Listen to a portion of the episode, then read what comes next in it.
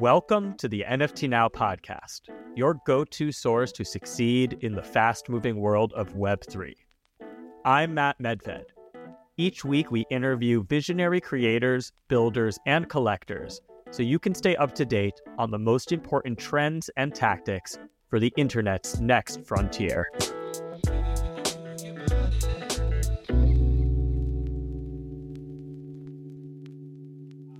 Super excited to close out an amazing first day at the Gateway with our panel on empowering artistry, creating in uncertain times. We have three incredible artists, one of whom is still on the way, proper artist time, you know, but we're going to get it kicked off and he'll make a dramatic entrance soon enough. Uh, we have Emi Kusano, we have ThankYouX, and JN Silva is on the way. While we kick things off, let's start. Emi, Ryan, please just give us a brief introduction of yourselves and how you got into Web3.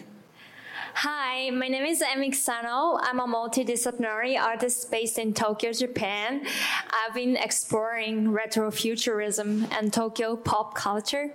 I've been singing as a synth pop band musician, and I was also a street photographer. And I'm a co-founder of Shinsei Galverse, uh, which is a PFP project. We are uh, making anime uh, with an independent studio, and most importantly I, am a um, artist collaborated with AI, and my artwork is up there.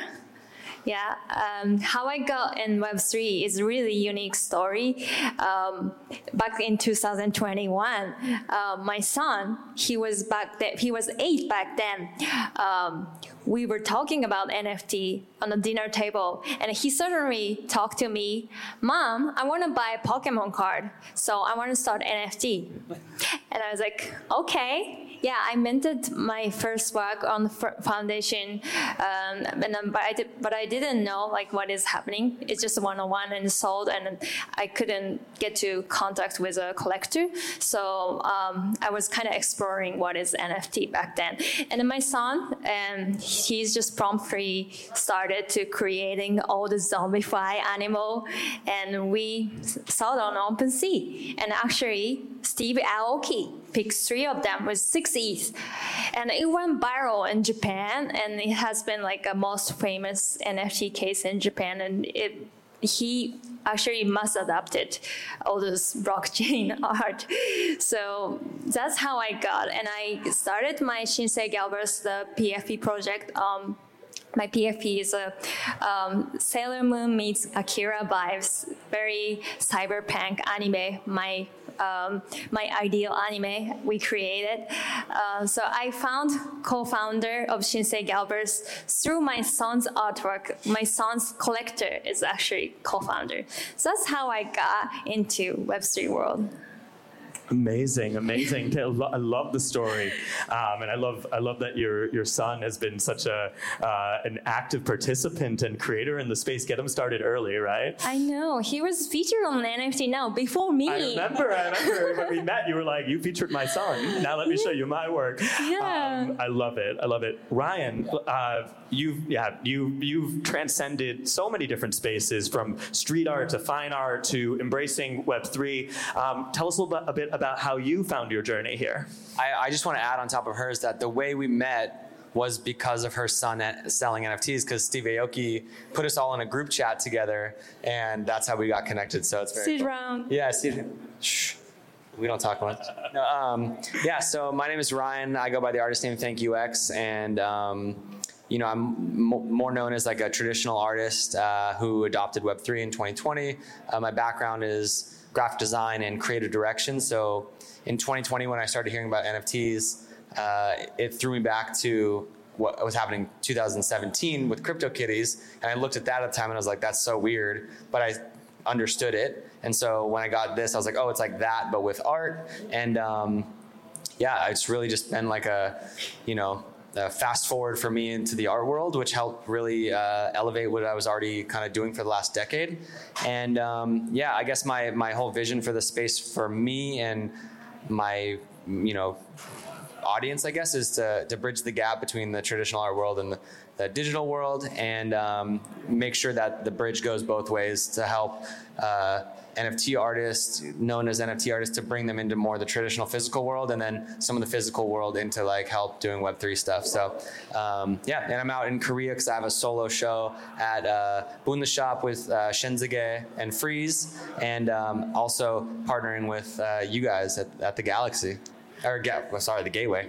We love it. We love it. We are all in the same galaxy too. Yeah, so. the galaxy. no, and everyone should go check out Ryan's show. I'm really, really excited to check this out. Thank you. Yes. Um, amazing, amazing. Well, Emi, you know, we got to meet at uh, Bright Moments Tokyo, mm-hmm. and that was really special. Um, and I feel like you were like the breakout star of Bright Moments Tokyo. Like I remember, like I saw your work, and I was like, I think I'm gonna pick one up. I go back, way too late. You know, already sold out. Um, Story of my whole collecting. Know, right? Seriously, like that, that doesn't sum up uh, like Web3 in a nutshell. Um, but you know, that's really special, and and, and I love that that collection, Neural Fad. I, full disclosure, I am now a collector. Bought in significantly higher so than, than, than, at, than, at, the mint price. But um, and, and, it's an amazing series of, uh, of um, AI photography um, with like all these throwback vibes and, and you know it's really it's like uh, inspired by Japanese street style, right? Mm-hmm. And so I would just love to hear like you're really like forging a path, um, you know, in AI art. There, what what is like what, what are you seeing in terms of development of AI art, AI photography in Japan, in the APAC region, and at large? Um, thank you for, th- first of all, thank you for collecting my art. I really appreciate it. It's been so amazing journey to using my prompting to create something I always wanted to. Like, if, if you look my music career, I dress up like an 80s idol and singing about new latest technology. So yeah, search Satellite Young, my band. I look like my AI art as well. So um, speaking about the um, AI scene in Japan, I think um, Japanese people um, I'm not sure if it's uh, all Asian um, countries are same perspective, but in Japan, in general, uh, people are really uh, pro AI and really friendly to uh, technology. I'm also a cultural council member uh, in Japanese government talking about the intellectual property role about about AI, um, but people are really optimistic about how do we utilize this tool. So there's not many backlash. Of course, there are some of them, but there's not many backlash compared to the Western world.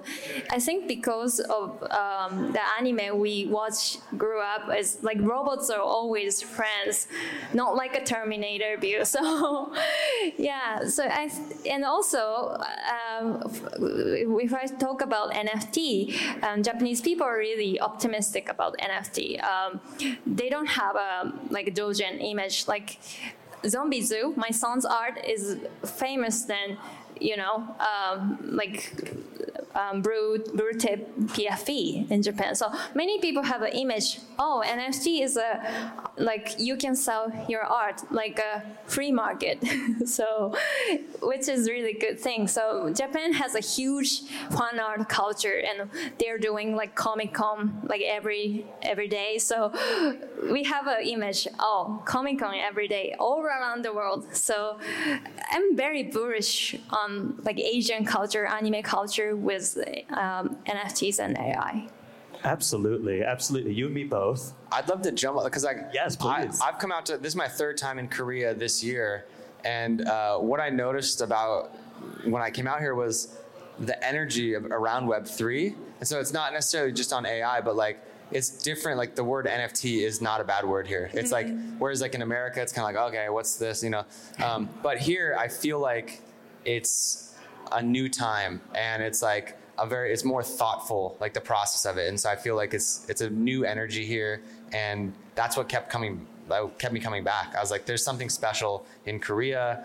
Um, so first korea specifically that's the energy that i've felt and like kind of ingraining myself into the web3 culture here and meeting a lot of artists and companies. That's kind of what i felt. So yeah I love that. I love that observation. And you you're you tend to be a pioneer. You know what I mean? Like you you've minted on multiple blockchains. You've collaborated with the likes of Hans Zimmer. You know, transcending art into with music and the like. You recently sent your art to space. No big deal. Um, A, let's let, let's just dive into that a little bit. Like, tell us a little Okay. about sending your art to space, and then I have some more questions. Yeah, so the conversation happened because uh, I was talking to someone and they were asking me about, um, they had heard that Elon Musk had bought a painting from mine, uh, a painting of mine in 2017 or something. And when he bought the piece, I was like, hey, can we send a piece to, uh, a piece to space sometime? And they were like, yeah, no. And so like that was just like an instant no from SpaceX, and, and I was like, oh, okay, fine. And um, so I was telling someone the story, and they were like, would you still want to send your painting to space? And I had no idea who this person was I was talking to. I was actually at Frieze LA, um, and we had a mutual friend, and I just met this woman, and she was like asking about my art, and then I told her I love space, and you know I, I pitched this idea to Elon, and they said no, and um, and then she's like, would you still want to do that? I was like, yeah, and then she starts texting, and um, I was like, I don't no idea what's going on, but um, she's like, okay, can you have it ready by tomorrow? And I was like, what are you talking about? She's like, I work with a company called Axiom Space, and uh, we're setting a launch up, and we didn't secure an artist. And hearing what you're doing and knowing your art, I would love to send your artwork to space. And can you ship it out tomorrow? And I was like, yes, I can. And so I, I shipped out. Um, it's it had to be a specific size, a 14 inch by 14 inch painting, and um, yeah, it went up to space on the Axiom 2 mission, and um, it was actually like the first Saudi woman in space. Uh, so that was like a big element of like you know achievement. And it stayed up in space for nine days. It orbited the Earth 135 times. I have like all these cool statistics to go with it. Um, I did not. I chose actively to not mint it and just it be a physical piece because I I felt like not everything needs to be an NFT, and I think that's an important thing to notice and realize. Like at least for someone like me who's a painter a lot, um, not everything needs to be an NFT, and I felt like this didn't necessarily need to be an NFT. Um, let's just do this own thing, and then um, yeah, so it came back down and. Um, we got it, we framed it, and we auctioned it off at Sotheby's auction house in New York. And it was a beautiful, beautiful moment for me, like huge in my career. Um, my son is two years old, and he watched the landing uh, live, on, like when it came back. And I have video of him watching. He has no idea what it is, but he's just like, oh, and like. Um, but in the future, I'll show him that, and I'll be like, you watched the landing of my painting coming back down from space, like you know, in the capsule with the astronauts coming out and like bringing the boxes out. So it's a very special moment, like, like very highlight of my career. Um, yeah, very special. That's incredibly special. I, I love that. I love that. Oh, and I got to go to Florida in in America and see the launch of it actually go to space too, which was a, an amazing experience as well. Did it take off on the first launch, or were there any scrap? So when you go to a launch, they say it could be pushed back another day or two days or hours. And this one, it was flawless. And I, my schedule, I had to be back. Like there was all these things. I was like, if it doesn't happen today, I'm gonna miss it. And I was so worried. And it happened exactly how it was planned, and it was perfect, and everything went great. I love that. I love that. Um, incredibly special. Incredibly special. Um, well. Obviously, this we, we were talking also about creating in uncertain times. Not everything goes quite as flawlessly all the time as as the space launch. Um, obviously, it's been it's been a it's been a tough year. It's been a tough a tough few months just in general for the creative community, right? Um, we are in the depths of oh, there he is, there he is. Ladies and gentlemen, please welcome the star of the hour, J.N. Silva. J.N. Silva, make some noise. Hello, friends. Sorry. No worries, no worries. Artist time. It's okay. This is that's the very on brand for the panel. No. it's- JN, before we dive into this question, give everyone just a, a brief introduction to yourself and how you got into Web3. Yeah, amazing. So my name is Jay Silva. Uh, I've been a photographer and artist for about 20, 25 years now. Uh, before Web3, I was a full-time commercial photographer and videographer, cinematographer. Uh, worked on a lot of video productions and photography campaigns and such. Got into Web3 in 2017. Uh, I'm Venezuelan, so Bitcoin made a lot of sense to me as a hedge against hyperinflation. And in 2020, when the pandemic uh, hit, I lost all of my work. And I said, well, you know, I, I know crypto, I can do crypto from home. And I started seeing the NFT conversation kind of like popping up really early in 2020. And I was like, this makes perfect sense for me. And I, I dove right in.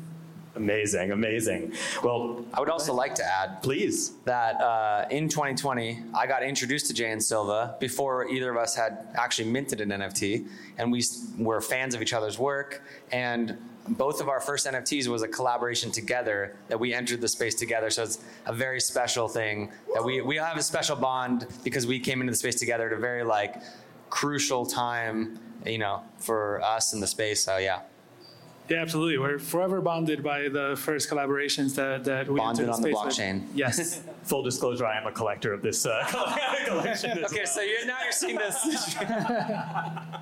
Um, no, no, incredibly special, and um, we'll, we'll dive more into that time too. I would also like to add that he's humble and photography in NFTs was not a thing at the time. That's part of the reason Facts. we did work together. There was at the time we were looking at the space together and in a Telegram group chat talking to each other every single day, monitoring every single site, being like, we don't really fit in here. Like I'm a fine artist and you're, I'm a photographer. Where is our thing? And I wasn't seeing that, and you weren't seeing that. And so we were like, well, like literally, we were like, well, let's fail together because Yeah. like either we're not wanted here or not accepted, like whatever.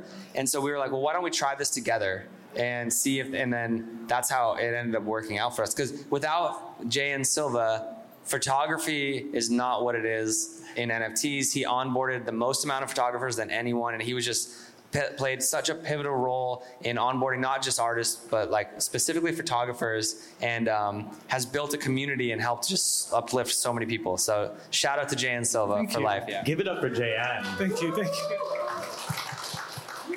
You, I mean, you know, like I, I'm thinking back to that time, and you know, I think I, I connected with both of you on Clubhouse before before we ever got to hang out in the flesh, before we ever became friends, and that's such a really that's a really special a really special time, a really special bond, right? We were just talking about the Yeah. clubhouse days Yeah. backstage. Yeah, like how it was just a different time. Yeah. It was. So let's talk about the time we're in now too. So we, as we said, this is also about creating in uncertain times. Right as JN was entering, I was saying, you know, it has been a challenging past year for the creative community. Um, obviously, we're in the depths of a bear market. Um, I'm curious, like, how do you, how do each of you sort of stay grounded and stay creative in these sort of like volatile times, uncertain times, and um, and uh, you know remain kind of focused on your craft and pushing it forward? I'm happy to jump in. So, like for me, when I started doing art as a kid, and then more seriously as a teenager, and then even more seriously as an adult, it was always a thing that I did because I had to do it because I'm an artist, not because there was a financial incentive behind it. So, whether there's a bear market or a bull market, like my concept is to create based on what I want to create, and I think the the financial element was like after the creation was made or you know or the concept was made to then how do i get this out there or do i put this out there even so um, i think that given it's a bear market um, it's just about continuing to create and it's actually possibly this might be a hot take but it's uh, probably the best time to create in a very organic way because you're not doing it for the dollar sign. You're doing it because you have to and you want to. Um, and then later, it can be something that grows and becomes something bigger that you didn't expect. Um, and I think that you're going to see the people that are creating right now are the people who are the true people, like the purest people, because there's not necessarily this like huge number sign or dollar sign connected to with what you're doing. So for me, I'm still creating. I think it's just about being more thoughtful and less like put out product, put out product, put out product, and more just like why am I putting out product and how can I tell a better story? Maybe do it a little bit less. Um, certainly not stopping creating in any way though. I really resonate your answer. Um, I think um, because of the bear market, uh, people who loves still creating is remain. Like all the short time, short term cash grabber is gone. So, which is a good thing. Yeah, I would create something like even if it's an there's an NFT or not. Like I've been creating like retro futuristic vibes, music and photography. So just keep creating is very important. Also, at the same time, I'm really, um, I, I, I think it's important to leveraging your like rare traits um, if you think about like what card do you have, um, you're really are in AI, you have a PFP project, or you have an older card, and just try leveraging um, like which field uh, we should go. And like for example, uh, Shinsei Galverse uh, was a really groundbreaking uh, PFP project. Um, I think uh, many of Japanese people know about Shinsei Galverse because of uh, because we hit the number one on OpenSea. Uh, so we can say it's big in Japan. And also, many of the anime PFP projects are actually not really making anime. So we can say, oh, it's the first handcraft anime studio based in Japan. So I, yeah, I wouldn't, I, I, I usually don't say about that tactic stuff in front of people, but it's very important to what's your rarity traits. You, you guys have a, everyone has a rarity traits. Like if you compare like some of them, I think I'm the only Japanese speaker in this room or something like that. I am the NFT mom. Maybe I'm an NFT mom, but I do AI and shout out to all NFT moms. Yeah, NFT yes. mom. So yeah, it's important to leveraging your strongest. Like if you think, yeah, if you just look yourself subjectively, like you, you, everyone has a super rare, super rare trait. I love that. I love yeah. that. JN, love, love to hear your perspective as well. Yeah, no, I agree with uh, both of them here. And I think a lot of artists, if you're a true artist, you've been creating just because you love, you know, the art of creation. And I personally have been broke most of my life, and I still created throughout it. You know, so for me, the it's not about the financial incentive ever. It's it's more about just getting what I have in here, all these feelings and emotions, and getting it out into out into the world. And the art, you know, the, the fact that I do that, that's the end product for me. Whatever happens after that is almost just like an addition. And if anything, I'd say that creating in a market like this is actually a little bit easier because you get to tune out all of the noise, right? Like in 2021, when everything was going crazy, you felt like you had to be on your computer, you had to be paying attention because you might miss out on the next mint that was happening or the next project that was out. And now it's a little bit quieter and you get to really hone in on your craft and create. And, you know, it, it's all about managing and adjusting your expectations. You're not going to, you know, as he said, you're, you're not going to be putting out a new project every month month and trying to extract value uh, from from the people and the collectors. It's more about being intentional with whatever you're making and understanding that it may be a little more drawn out, but the people that are here, the ones that really care about you know what we're we're, we're building, and you know you, you cater to that and play to your strengths. Absolutely, absolutely. I love that. I, I like playing to your strengths. That's a good one. And like Agreed. building on, and you like what you're saying is kind of try new things well, yeah. like experiment. Yeah, I love that. I love that.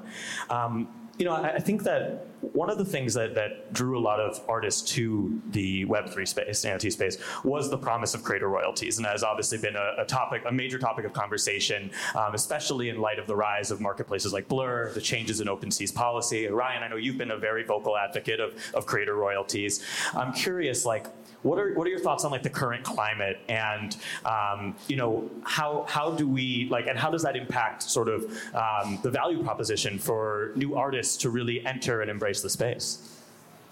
Yeah, trying to be like a little political with this one, but I would say that get real. I mean, Ryan's a real one. We know it. I, no, I'm not gonna say it. But, uh, no, I uh, I think that it's it goes back to what you're saying about extracting, and I think that marketplaces had this situation where them as a business, they saw themselves uh, maybe overspending and and not preparing for market fluctuation, and they maybe overhired, overspent, all this stuff. So now they have to play catch up with what's happening in the market. They they aren't as liquid and they can't. Um, or sorry, not as fluid, so they can't just like adjust really quick. They're a little slower to move. So they see a new marketplace come up and they're changing things and doing things different. And now this the biggest uh, marketplace is now maybe losing market share, and now they have to chase instead of innovate and be the one that was chased. So um, I think it goes. To be honest, I think it's like what happened was poor planning from one of the marketplaces and um, opportunity from the other marketplace. And I think both of those uh, are looked at. They're they're both a business, so neither of them are, are individuals or people or humans. They're uh, corporations backed by bigger corporations. So when they look at artists or creators, they don't look at humans. They look at stats and they look at numbers and they look compare it to their numbers. So when they decide to turn off the royalty, they have no feeling because they're looking at it from a number like binary ones and zeros and the, like bank numbers, blah blah blah. And the artists, the reason this space exists is because of humans and feelings and creatives and realness and authenticness, not based on corporations. And so I think somewhere it got lost along the way. Obviously, code is law, and I understand that. However, um, I think certain marketplaces um, maybe didn't have like a duty, but had kind of like a social. Yeah, like I don't know. Contract? Yeah, kind of like where they they had the opportunity to do something that could forever be ingrained in the space and help the space like long long term as opposed to looking like we need to act right now to catch up to this new marketplace and make sure that we don't sink and da da da.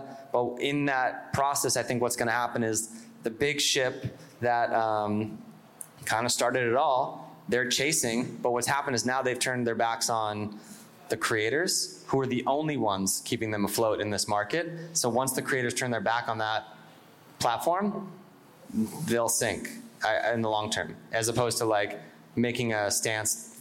I get it, their business. So I look at them as a business. They look at me as a number or something, you know. So um, I was led to believe in the space to come in and get creator royalties. To be fair, the way that we entered the space was through a platform called Nifty Gateway. And Nifty Gateway to this day still honors creator royalties. They maybe take a higher uh, platform fee, which um, could be adjusted, I think, in this market maybe. But I think there's something to be said about these marketplaces like Foundation, like Rarible, Nifty Gateway, um, and several others that have decided we are going to take a stand and we are going to honor creator royalties on this platform. And for me, that's powerful. And um, I've become a level where I don't have to rely on a marketplace anymore. I can do it on my own contract. Um, so I think in the future, what will happen is if you are able to get past the kind of, if you're able to have your own audience and draw it on your own platform, that will be the way. And um, like you're looking at like what Jen Stark just recently did, where she launched her own marketplace where there's, you know, you can kind of, her future stuff will only be able to be there, you know, so, um, which I don't think is necessarily the, the ethos of the blockchain, and I want it to be more of an open, decentralized spot. So it's kind of, you know, I unfortunately think that there's not much we can do. I'm, I'm just an artist, a person, and uh, I'm, you know, I fought the fight. I lost, you know, or we lost. I tried to do the right thing, but it only helped a little bit, and then, yeah. So yeah, that's all I got. Well, give it, give it up for Ryan for fighting the good fight. I tried. Yeah, when I first I know about um, this royalty, I thought it was feature of Ethereum because I didn't know about blockchain that much. So, and many of um, uh, I think many of the beginner has a misconception. Oh, NFT is very innovative. You can just uh, contribute to the artist with a royalty. So I feel like this uh, royalty uh, going on uh, are really, I feel like we are um, going back. So yeah, it's really sad. And it's been really amazing. Um, many of the uh, independent artist friends uh, could uh, they don't have to do um, client work anymore because of the royalty. So it's very important. Um, uh, I think it's very important. Um, but um, most innovative part of NFT is we, we used we, we had a token from a long time ago, and we have a meme coin and all the shit coin, and but um, I think the most innovative part is um, connecting the philosophy. We are supporting artists, so that culture is really important. Like even though um, they stop royalty, royalties, um, depends on the market, but it's important to have you know uh, foster that culture.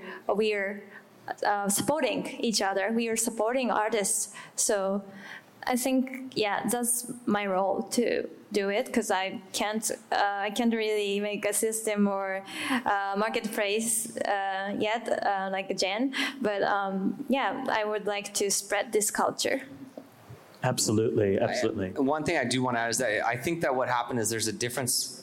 Forever, there's been a difference between like big collections and then like you know like PFP projects even, and then like individual artists. And I think at some point along the way, there's going to be a separation because right now you're selling Pokemon cards and you're selling Picasso's on the same marketplace. True. And that doesn't happen mm. generally. Like you don't go to a an art gallery and see a Pokemon card and a Picasso. So I think at some point that will separate, and one will be called one thing, and the other thing will be called another thing. So um, that I think too, the decisions were made based on the Pokemon cards, the, the PFPs, and the big volume things. But what it's actually hurting is like the independent artists, and to be honest, like the people who are hurt most are like the marginalized artists. Absolutely, and like Ryan, as you as you rightfully point out, like Jan, you've brought so many uh, photographers and artists into the space, and I know that creator royalties was a part of the draw for many of those. Like, I'm curious to hear your perspective and and how like how are those artists kind of faring and navigating this sort of change in the landscape. Yeah, I mean, I think at the end of the day, it's unfortunate that you know it became a race to the bottom instead of a, a race to the top, right? And once you know the one marketplace came out and, and decided to do away with it, and even you know they made uh, NFTs when it displays on their page, it just shows up as, as like a title, and it, it almost became just like tokens and, and, tradable, you know, it became more about the, the trading financial aspect of it and not about the art. And from there, you know, as as Ryan said, I'll say the name, OpenSea had the chance to OpenSea had the chance to side with creators and if they would have done so, uh, we would have, you know, come together and made a huge push for them. And instead, they just kind of like turned their back on us. And at the end of the day, it's her, you know, it's her everyone. And I think, you know, one of the really cool things when I entered the space was, you know, we were figuring out how to keep our projects going on secondary markets. And we had all these innovative, you know, ways to, to keep collectors uh, kind of entertained and just keep giving them back in order to incentivize the secondary market trading. And once you do away with royalties for any project, then that doesn't become, you know, an incentive anymore. It's like, well, if, if, why would I work super hard to keep this project going if it's not going to benefit the artist at all, right? So from there, I think a lot of artists have now just kind of decided to keep creating with the primary market in mind and not so much building out these longer term projects. And you know it's unfortunate that it hurts even the the longer you know or the pfp projects it hurts them because a lot of them were relying on royalties to host all of these amazing events that we would have at the conferences. A lot of them were funded you know or paying their staff. A lot of those were funded by royalties. And and when you take that out of the way you know, the runway for the projects just gets decimated and there's no way to keep them going. So again, it goes back to then having to come out with other primary collections and keep extracting value instead of creating value. And, and I think at the end of the day, it hurts us. Uh, but I have kind of, you know, faith uh, that developers will find a way to create a new token standard at some point that, you know, will enforce the royalties. And when that happens, I think we'll all move back because for a lot of us, that was a big draw to enter the space was was the ethos of you know getting to have your work live on and you know whenever it, it passed hands you you got a little cut of it back. Uh, but I, I, think we'll figure it out. As always artists are always adapting uh, to the uncertainty and whether it's unfortunate but I think we'll be okay. Also keep in mind the collectors go where you post the link to. Mm-hmm. so as soon as we stop posting the link to that website our collectors don't go there. Yeah. They're not going to the website and just randomly scrolling around. They're following what we post and what our links are. So if we post a different link, they're going to go, they're just going to follow the link. So that's where the power really lies. And it goes back to the Web3 ethos, which is power to the creators. Absolutely. And part of that Web3 ethos is also a more direct relationship between artists and collectors, right? Um, without some of the intermediaries that have existed for a long time in the traditional art world. I'm curious, like, what's the what's kind of like the state of the union there? Like, how, how like tell us a little bit, a bit about how um, you know you create and maintain um, a collector base uh, for your work. I have an interesting. So I'm. I mean, I have a, a show down you know down the street right now, and my works sold last night, and I don't know who bought them. I know one, but like I don't know the other ones yet. Where so like it's a little di- different than how it works in Web three, where like the ethos, and it's not like not always. Sometimes it's an anonymous person, but like the ethos is they'll send you a DM or you'll see the on the blockchain like who bought it, and you're like, oh wow, and their Twitter's connected to the thing, you know. So um, yeah, it's interesting. It's like a fully disconnect from the traditional art world generally. Uh, but because I've learned in this space to be able to connect, connect directly with your collectors, um, like in my contract with this gallery, and they're an amazing gallery, and they were like fully on board, and they they actually embraced the Web3 ethos as well. And in the contract, it says like there's full transparency of who buys the piece. So at the end, we get like a full breakdown of who buys the pieces, their contact info. And it's not to say that I'm going to start going around the gallery to just cut them out, but like the transparency still needs to be there because there still could, like, there can be an organic relationship. And so, yeah, but that's like one of my favorite things about Web3. Look, there's two different kinds of collectors that I have. It's either purely transactional and I don't know who you are and that's cool, you like my work, and then I don't see you or meet you. And there's people who I've become like very good friends with. And I'm not gonna get along with every collector and have the same connections, but there's some who I've become like insanely close with and they'll never buy another artwork from me again and I'm not trying to sell them something, but we connected through this thing and I'll forever be grateful and it's like, you know, flourished into like a beautiful friendship. I love that. I love that. Emi, love to hear your thoughts. I think um, that's a good question, I, and I think um, owning NFT art is like really different from owning physical art. Um, I think um, all the collectors are um, part of my creative process. So if you have a philosophy um, that NFT can be the um, I'm aligned with that philosophy. So it's really amazing to um, connect a collector all over the world, and especially um, people living in um, not living in New York or London or Paris. It's hard to get in successful in art world. Uh, but I'm living in Japan and like I'm creating from small apartment in Tokyo. But I'm collected. I'm connected with. Um, all those collector all over the world and I have a show in Korea and right now Unit London and Christie's. So it's been amazing to, um, you know, you can see that all the connections uh, with collectors, and this really feels special.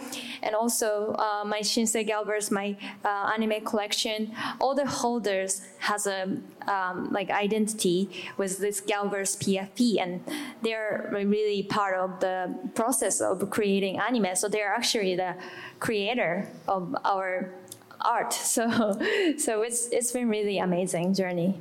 Amazing. And JN, I know you've been working on this uh, Buscando America project. Um, that is, uh, I know you've, you've, put your heart and soul into it. Um, tell us a little bit about that. And I think we also, I think we have the trailer. We can we can queue up afterwards as well. Um, but to tell us, walk us through it.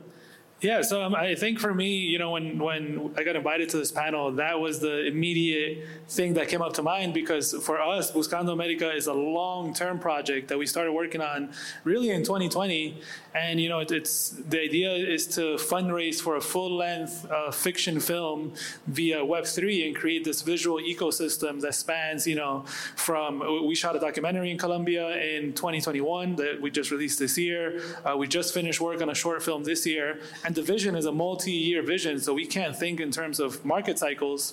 But obviously, as we're you know navigating these waters, we have to adapt to, to the market cycles. And you know, we we shot the collection in March of 2020. We uh, the whole project takes place in Colombia and Medellin. So we went over there and we did a whole canvassing of the city. We went to every commune, every every neighborhood, and we interviewed people from all walks of life. And that's what the documentary is about. The documentary is called idiosincrasia, idiosyncrasy. Uh, if you put idiosyncrasy uh, on YouTube, you, you should see it come up. And you know, the, the idea was to come out with a, a collection from the location scouting and character scouting and have that fund the full length feature. Uh, you know, with the editing of a documentary, you know, editing takes a really long time, and it took it took us about eight months to edit it. And by the time it came out and we launched the collection, uh, you know, it was right in the middle of the worst market conditions, and we only minted out about 20% of the collection. And we had this decision where we were like, you know, we raised all this money we don't have enough for a full length feature we have to do something. We can't just like not stop work on everything. We, you know, we made a promise to all, all, the holders and people that supported. So we pivoted and we wrote a script for a short film because we said, you know, we, we can't make a, an hour and a half movie, but maybe we could make a 20 minute short film. And we used all those funds to rewrite a whole new script and, you know, do pre-production. And just two weeks ago, we shot, you know, the short film for two weeks in, in Medellin. And, you know, the funds that we got from this project uh, paid for a crew of 100 people and and you know being down there and having all of these people that were professionals in their craft come up to us and say hey this culturally means so much to us to be able to be part uh, of a you know genuine production that takes place in Medellin with people from Colombia uh, you know it, that is fully funded independently not by major corporations or major backers that then demand a whole bunch of the creative control uh, meant a lot to them and that for me was like the most gratifying experience to have people that, you know, and all of them were like, I don't know what Web3 is, but thank you, Web3, because you paid for this amazing project. Uh, and that to us was, you know, the, the most satisfying thing. And it just you know helps us kind of like get that energy to, to keep going. And right now you know we just finished uh, the first draft of the short film and we submitted it to a, a, lot of film festivals. So the hope is to get it into film festivals uh, and keep working on collections. We've done you know uh, lidar scans of all the locations we did. We did we did scans of all the characters uh, and we're hoping to you know hopefully one day sell out the original collection which is 2500 uh, one-of-one photos. And that will keep funding the ecosystem. But yeah we have a documentary out on YouTube. We have the short film coming. Uh, we just did a collaboration with a very prominent uh, streetwear brand in Medellin. And, and yeah, we're just going to keep going regardless of market conditions because it's a, it's a long-term vision that we have. And yeah, we have a, a little trailer that has a little bit of the short film, a little bit of the documentary. Uh, we've been featured all over South American uh, news outlets because you know it's a it's a new way of fundraising for independent filmmakers, and the trailer has a little bit of everything. So let's get it. Let's get that. I, I highly support people uh, or suggest people go just check out the project, and if you feel inclined to to perhaps mint an NFT because I I bought some at the original mint but I'll be honest, I just bought it because I love you. And I was just like, I, I was so busy. I'm like, yeah, yeah, I'm buying Jan's thing. Okay, I, I can't pay attention. But just recently, when I dove back into it, I was like, this is such an amazing project. And like seeing just all the elements of it. And I just went and like bought a bunch of them. And I'm just, I, I was moved by it. It's a very powerful thing what you're doing. And I just, you know, don't mint, do mint, whatever, but like at least go check out the project because it's a very powerful project. And I think could be like a potential like path for a lot of people moving forward. Thank you. Yeah, I think for us, you know, there's a lot of uh, there's a few projects that are making films and, and making kind of like longer form uh, video projects funded by Web3. But you know, we all support each other. The Film Three community is, is also very tight knit.